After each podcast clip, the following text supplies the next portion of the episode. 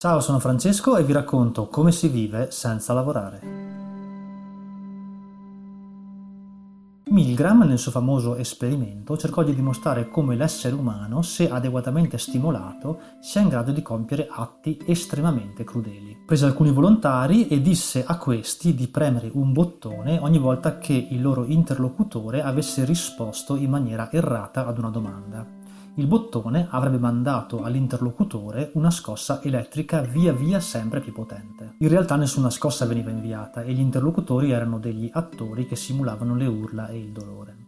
Lo scopo di Milgram era quello di capire fino a che punto la crudeltà umana si sarebbe spinta se adeguatamente giustificata. I risultati, che inizialmente sembravano dimostrare come la crudeltà umana potesse arrivare a livelli davvero alti, rielaborati qualche anno dopo mostrarono invece come più della metà degli interlocutori si erano rifiutati di rispettare gli ordini. Questo esperimento, che venne messo in piedi per cercare di comprendere come i tedeschi avessero potuto compiere atti così crudeli durante lo sterminio degli ebrei, in verità mostrò anche un lato estremamente umano delle persone. Le percentuali emerse ci interessano perché in realtà mostrano come nell'uomo non ci sia né una né l'altra tendenza. L'uomo non è universalmente crudele se adeguatamente stimolato, così come non è universalmente compassionevole nelle medesime condizioni. Questo ci spinge a comprendere come di fatto il bene e il male convivono in egual misura all'interno di ogni individuo. Ora per un istante proviamo a pensare al regno animale, perché nel regno animale le cose funzionano in maniera differente.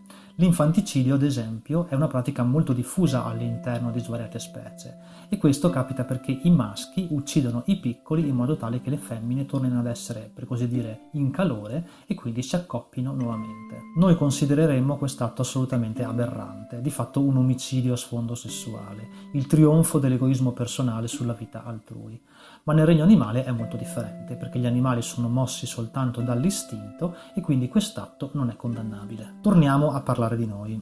Anche l'uomo è preda di continui istinti, ma il prevaricare di un istinto sull'altro dipende da fattori psicologici, sociali e ambientali. L'educazione impartitaci fin da piccoli e le leggi che dobbiamo rispettare inibiscono alcuni istinti, i più crudeli naturalmente, e questo ci permette di convivere con gli altri. Però ci sono paesi in cui la droga è legale e altri in cui anche se ne possiede una quantità irrisoria finisce in galera. Uccidere un individuo è considerato reato, però se c'è il giusto contesto, pensiamo ad esempio alle guerre, alla legittima difesa oppure alla pena di morte, improvvisamente diventa una cosa giusta. E poi uccidere gli animali è sbagliato? I cacciatori o i pescatori pescatori sono degli assassini? Chi mangia la carne è una persona crudele? E poi possiamo estendere questo concetto anche al business. Per esempio, chi produce sigarette è buono o è cattivo?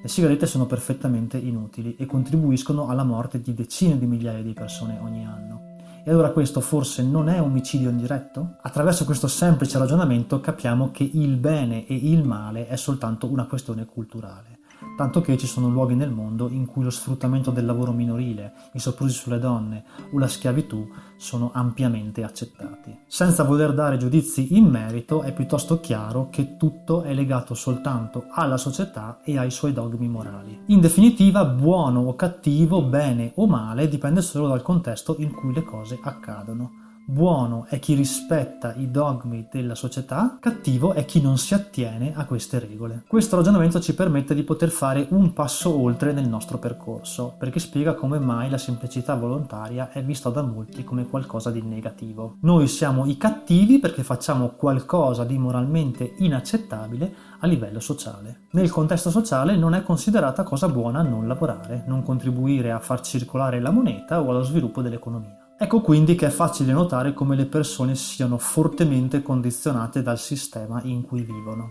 e come permettano al sistema stesso di decidere per loro cosa sia buono e cosa sia cattivo. E siccome il sistema ha tutti gli interessi per far credere che la decrescita e che la semplicità volontaria sia qualcosa di sbagliato, di cattivo, ecco che le persone fanno l'esatto contrario di ciò che le renderebbe libere. Crediamo di avere la verità in tasca perché siamo appoggiati dal contesto sociale. Crediamo di essere forti perché moralmente nel giusto, ma in realtà siamo i pupazzi del sistema, vittime della nostra stessa ignoranza. Questo ci dà il diritto di giudicare le vite altrui ed è il motivo per il quale non riusciamo ad avere rapporti sereni con le persone che ci circondano. In questo senso siamo molto peggio di quegli animali che compiono sì atti aberranti, ma che non fanno altro che basarsi sui loro istinti.